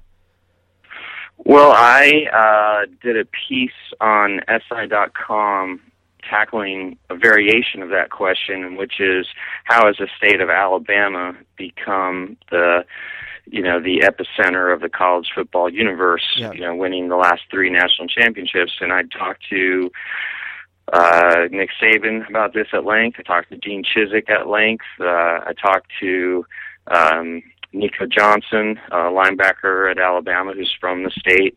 And you know, and and, and this maybe is an oversimplification, and I'm sure it is, but this is the answer I got. Uh, they said it, it's all rooted in in the fan base and and, and the passion that people feel uh, for their their their teams here, and it's you know Saban's thought it went back to how there was really no NFL teams here uh, in the southeast uh, until the early 70s, and so you have this long history of success. Um, you have uh, just extremely uh, sophisticated, even Pop Warner, you know, uh, level teams here uh, that that and that that feed into junior high teams, that feed into high school teams, are all running a variation of the same offense and defense, and um, you know you, you can go on any any Friday night uh, here in, in in Alabama, and uh, there'll be sold out high school stadiums. I know it's big in Texas as well, but yeah. it's the same here. Um, you know, I, I think that that has a big part of it, and and for whatever reason, there is just a, a lot of just absolutely tremendous athletes in this area. And, and I think even Alabama produces disproportionately, if you just look at population uh, numbers, uh, disproportionately more NFL players than most states. And, um, you know, again, I think that goes back to a high level of, of coaching at, a, at, a, at a, that that these that these kids are getting at a, at a very young age and um, just the absolute bottomless passion uh, that people have for football in the in the South and the Southeast. I don't know if that's anywhere near what uh, that that book comes, the conclusion the book draws, but that's uh, that's sort of what I hear from you know uh, the the guys who have won the last three national championships. And I'll make sure to tweet that piece that Lars is talking about out in case some, the listeners didn't get a chance to read it. So once you hear this, you can find the tweet to the link to the article that Lars just referenced in our timeline. Uh, Lars, thank you so much for joining us on the show again and talking about NASCAR and uh, and some college football. We really appreciate it, and we'll look forward to doing it again sometime soon. Yeah, absolutely. I'd love love to uh, love to come back uh, anytime. All right, thank you. It was really fun. Thank you very much. All right. All right. Thank you. Yep.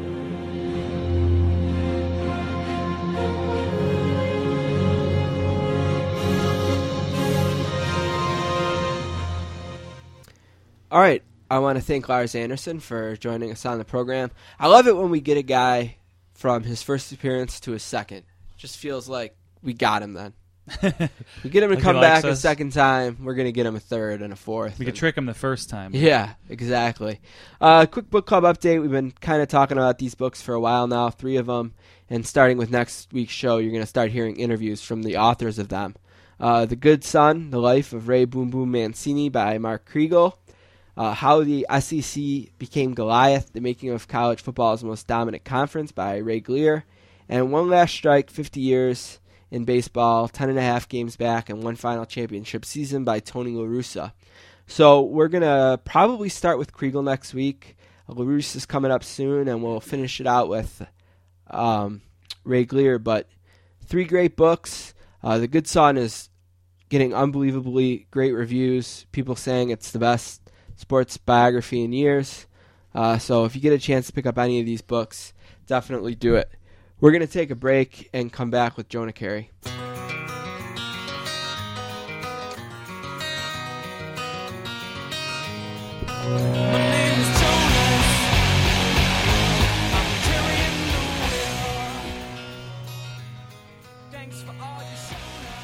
Our next guest is from Montreal, Quebec, Canada, and is a graduate of the journalism program at Concordia University.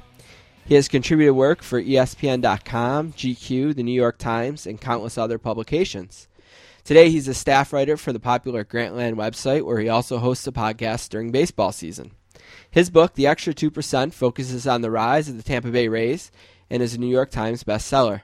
His next book, about his beloved Montreal Expos, is due to be released in the spring of 2014. He is making his fifth appearance on the podcast today. A warm sportscaster's welcome to the great Jonah Keri. What's up, Jonah? Hey, how are you, Steven? All right, Jonah, I think where I want to start is here. When we had you on in April, we had a bit of a discussion about the changes that Major League Baseball had made to the playoff format.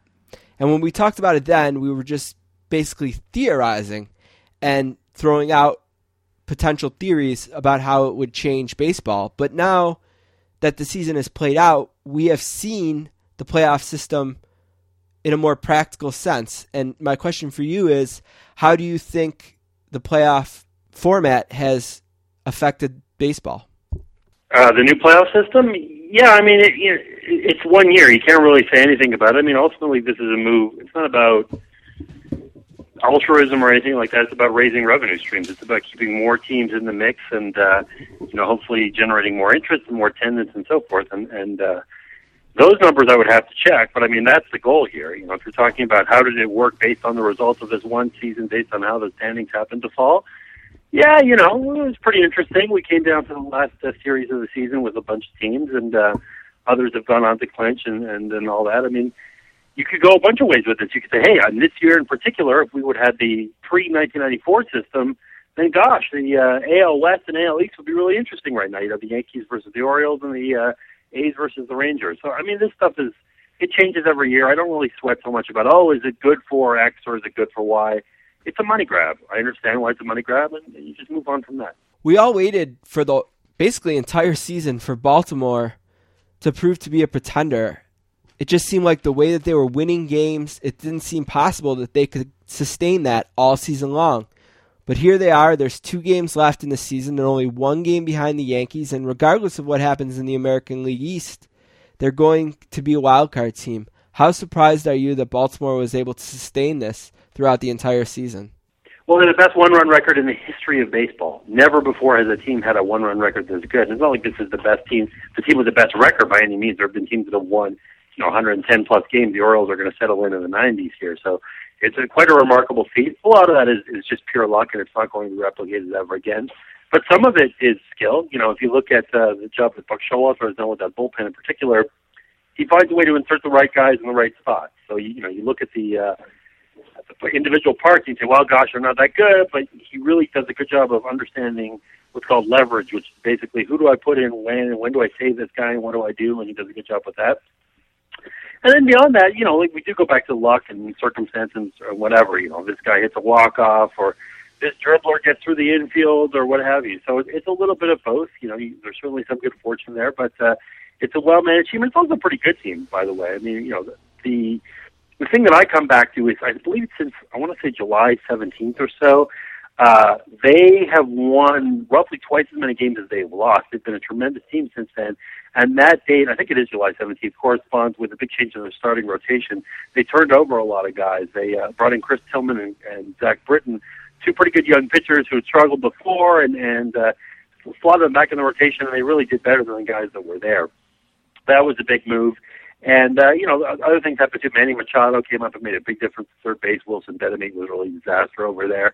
And some other things as well. So I would say that in the first half of the season, you could say, wow, this was just almost entirely a bolt of lightning, luck, circumstance, whatever you want to say.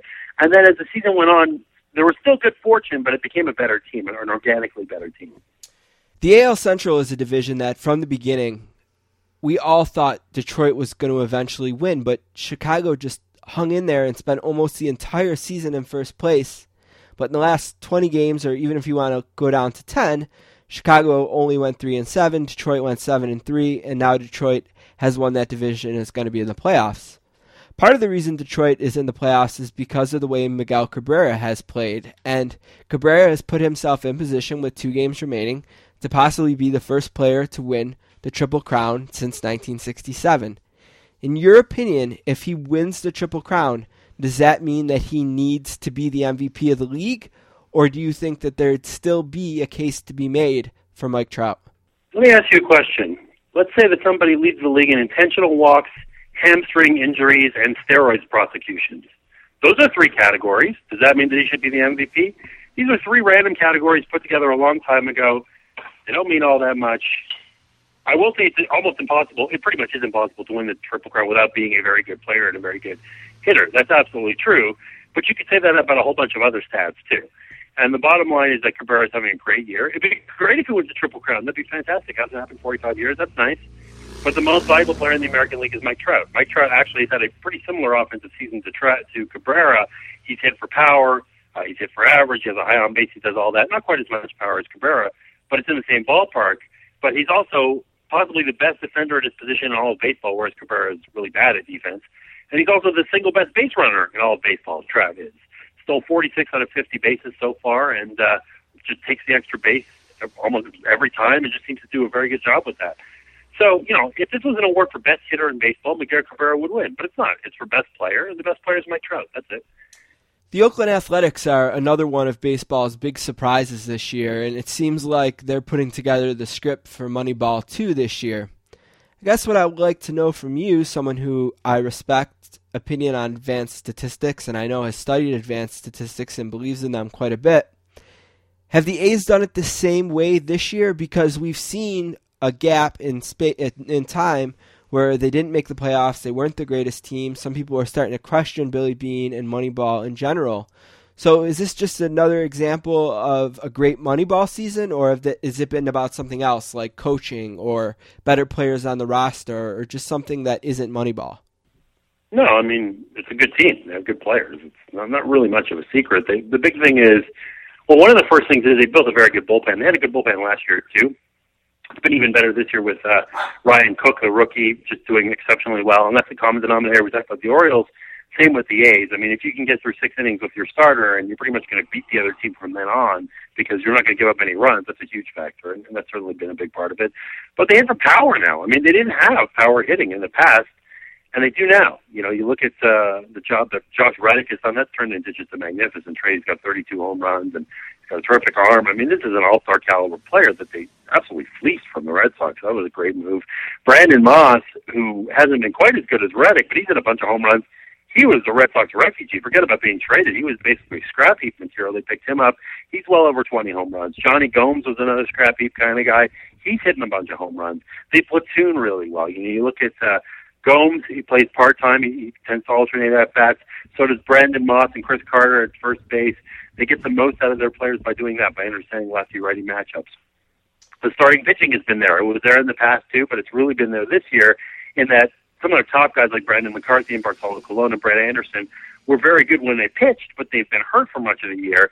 And the second wave has been so good. It's not many teams that could say, okay, well, here are five other starters, and they're all going to be great too. And as it happens, those five guys right now, all five of them are rookies. That's pretty remarkable, but really testament to just their ability, to identify talent and, and uh, do a good job with that. So I, I, stay away from the Moneyball formulas. What's Billy Beane doing? Blah blah blah. I think that diminishes the fact that this is just a good team with a bunch of good players. I mean, the Rays, A's have done a good job of acquiring these guys. It's great to get Reddick, and Gomes was a good move, and Moss was a good move, and so forth. But I, I think that we just have to accept the fact that they're they're pretty good. Not quite the same situation as the Orioles. A lot of walk off wins. They got 14 walk off wins this year. I was actually at one of them. It was a Derek Norris three run walk off home run against the Giants uh, back in June. That was really exciting. So there has been some element of that good fortune, certainly, but I would say a little bit less than Baltimore. To me, just if you look at the personnel on this team, this strikes me as a little better team than the Orioles have. As the world's number one Montreal Expos fan, do you take any satisfaction in the Nationals season this year? The world's most famous Expos fan is Donald Sutherland. You could discuss who's number two or number five or whatever, but it's definitely Donald Sutherland. Okay. Well, After that, well, that's fine, and I've been called number two in derogatory ways too, so that's totally fine. Um, the Nationals, you know, I, I don't. I'm neutral about it. I don't really have an opinion for or against the Nationals. I did watch them uh, clinch uh, the other night, uh, last night, last night I think it was, um, and that was very exciting to clinch the division. Uh, it was just cool, you know. It was cool to see any fans. It could have been I could have been watching Cincinnati or any other team just to see a stadium full of fans react that way. It was very cool and Mike Morse was up and his at bat music is Take On Me, and the fans were all singing Take On Me. This had happened right after the clinching, and it was just a cool, festive atmosphere, but it didn't mean anything to me. I don't really have an opinion about it. They're, they're a good team. So are the Yankees and the Tigers and the Rangers and a whole bunch of other people, and, and that's fine. And, uh, you know, I salute them for that. I did live in DC for two years, and, and I like the city and the people that I met there. I like them, and I still know some people there that now root for the Nats that's all good, but I, I don't really. It doesn't affect my Expos fandom. I don't feel bitter about oh my team should have been them. I don't think well gosh how did they ever move? I mean it, it's kind of ancient history at this point. It was eight years ago. This is not only a different team; it's a different franchise altogether. When I was on Twitter when it happened, I said. Uh, Congratulations to the Nationals for their first playoff berth in franchise history. It really is. This is a new franchise. It's the first time they've made the playoffs, and that's all that matters. The Nationals and the Expos to me are not the same in a couple of days, we're going to know which four teams are in the DLS round, the Division League series in each in each league. And I wonder as we get closer and closer to the playoffs, are there any specific storylines, any matchups, any things that you're most anticipating as we get ready to start the playoffs? Um, no, I think they're all good. I don't really sweat too much about who's facing who. I just want a chance to see all these teams. I mean, I, I don't, I don't view any of these teams as way better than all the others. I do weekly power rankings at uh, Grantland.com called the 30, and I've alternated number one teams so many times this year. I mean, Washington and Cincinnati and Texas and the Yankees at some point. All these teams have been able to lay claim to being the best team in baseball at any point. and I don't think we can definitively say who the best is now. So I don't baseball's not really like basketball. In basketball, I say, well, I definitely want, you know, uh, whatever this team against that team because I want the, uh, let's say the Thunder against the Heat because I want to see Durant and LeBron and they're going to go at it. Baseball's not really like that. It's very much a, a sport where everything is kind of separated, and uh, you know, it's one guy with a bat, one guy with a ball, and so forth. You don't really see that kind of one-on-one matchups, the way they they're executed in basketball or even hockey to some extent. Baseball is just sort of a breed apart. I like to see te- good teams play, and, and I'm pretty confident that the ten teams are going to make the playoffs. Some are better than others, but I think they're all good teams, and I'm excited to watch them. The Sportscasters are here finishing up with Jonah Keri from Grantland.com. You can follow Jonah on Twitter at Jonah Keri. Pretty easy to find him there. And of course, Grantland.com is just www.grantland.com. We're going to close out with this, Jonah, because I always like to get an update whenever you're on the show. I know 2014 is still a ways off, but what can you tell us about the pro- progress of your Expos book? Uh, thanks. Um, I've been doing interviews. I'm going back to Montreal next week uh, to do some more interviews. just working on it. It's just a lot of research. I'm up to about 100 interviews by now, and uh, I'm going to start uh, uh, pounding them out into chapters at some point, and pages and sections and subheads, subbar, uh, sidebars and subheads and all that stuff. And uh, it's a process. You know, I don't have to deliver this book until uh, well into 2013, and I'm sure I'll use up every minute of that time uh, reporting and crafting and all that. And it's uh, I don't know. It, it's kind of boring to describe what the process of a book is like. When it comes out, it's like, okay, cool, let's talk about this, and oh, that happened, and oh, that was an interesting page or whatever. But while it's happening, it's just it's a grind. It's just you got to do the work and uh, hopefully make it good. Thanks, Jonah, for giving us a little bit of time today. We really appreciate it. Thanks, Stephen.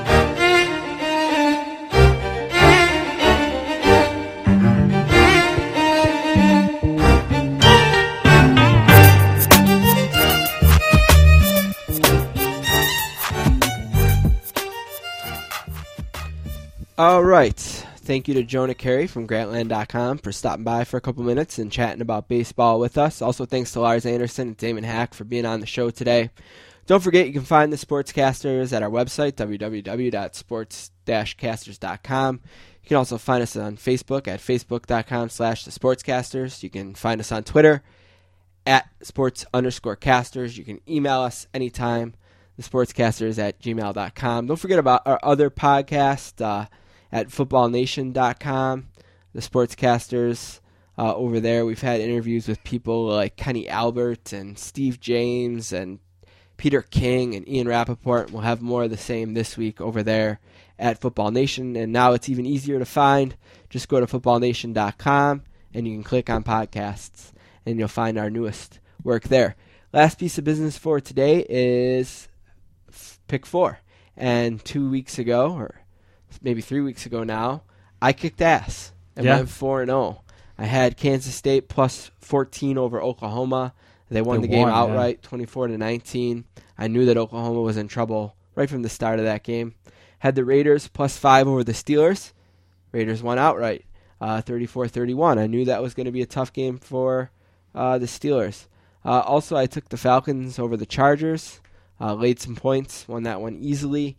And I got crazy and picked the Vikings even over the 49ers. Oh yeah. and won. 24-13 makes my record 84 and 61 in season 2 uh, don you went 1 2 and 1 uh, you won the falcons uh, over the chargers. Um, you that was the falcons got three points in that game actually. Uh, you lost the rams even over the bears. They lost 23 to 6 and you lost the packers minus 4 over seattle fail mary uh, you had the Dolphins plus three against the Jets. That game finished twenty three to twenty. That's right, it did. So that's a push. So we're just going to give you a one and two record, and that makes you seventy three and seventy three in season two. All right, we're going to kick it off this week. The game of the week is Broncos at Patriots, uh, the Manning Brady rivalry, just with different colors.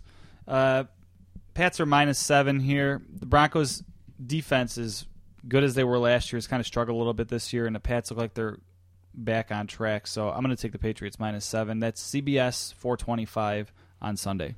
Yeah, I, I kind of felt like the Patriots picked up a lot of steam last week. Like they got things going in the second half here in Buffalo, and it just feels like they're going to start rolling a little bit now after that disappointing game against the Falcons.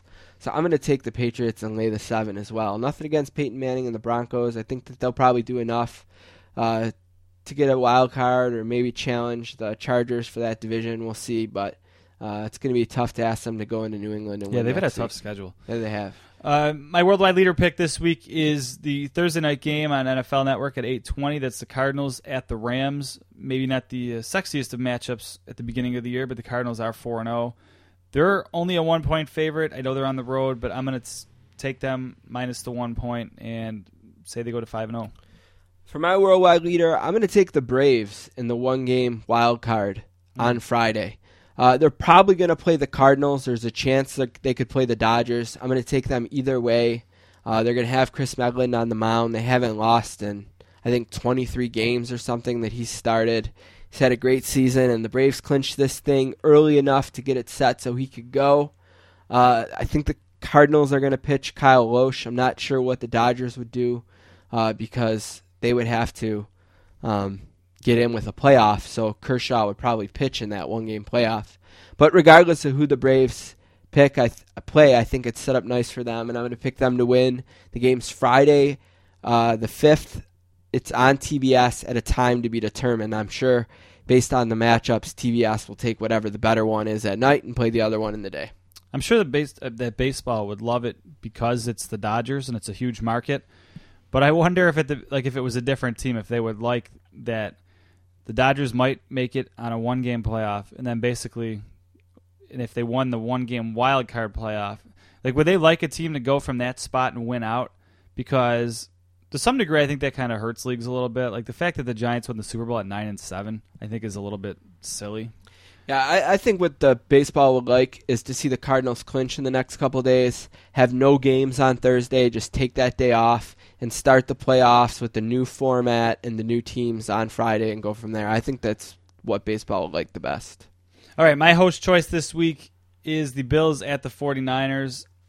Look, it's easy to hate on the Bills after that game. Uh, they kind of just disappeared in it. I I think they're going to be a middle of the road team this year. Unfortunately, I'd like them to either make the playoffs or just lose the rest of their games.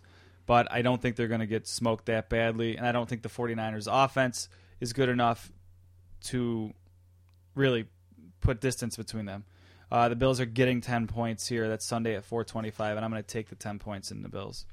All right, I'm going to pick the Steelers minus three over the Eagles. Uh, that game is Sunday, one o'clock on Fox. That seems like an obvious pick. I didn't even pick that one. I mean, the Steelers are at home, coming off a bye. coming off a bye. Only have to lay three points, getting- and I don't believe in the Eagles. Right, and they're potentially getting Polamalu and Harrison back too, who haven't played at all this year yet. Yeah, so I, I love the Steelers there, and I'm gonna I'm gonna comfortably take that one. All right, my bold prediction this week is the uh, upstart Vikings are three and one and are a six point favorite at home against the Titans. I'm going to double that and take the Vikings minus twelve. Yeah, I'm gonna go crazy again a little bit, and the Redskins play the Falcons on Sunday, and the Redskins are getting three points in the game. I'll flip that. I'll lay three points and take the Redskins over the Falcons.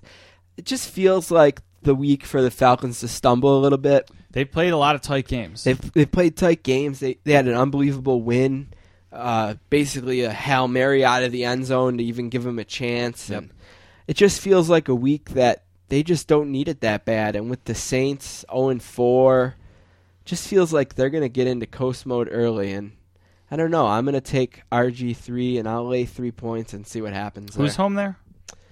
Uh, that's a good question. I I, uh, think it's Washington. I think it's right? Washington as well. Yeah, Yeah. Washington's the home team. So even more of a reason to uh, Yeah, yeah. Why not? to hook to Washington there.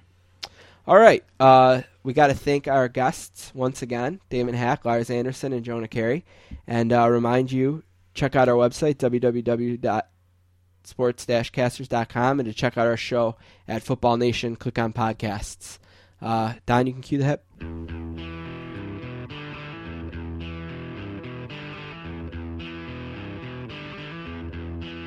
All right.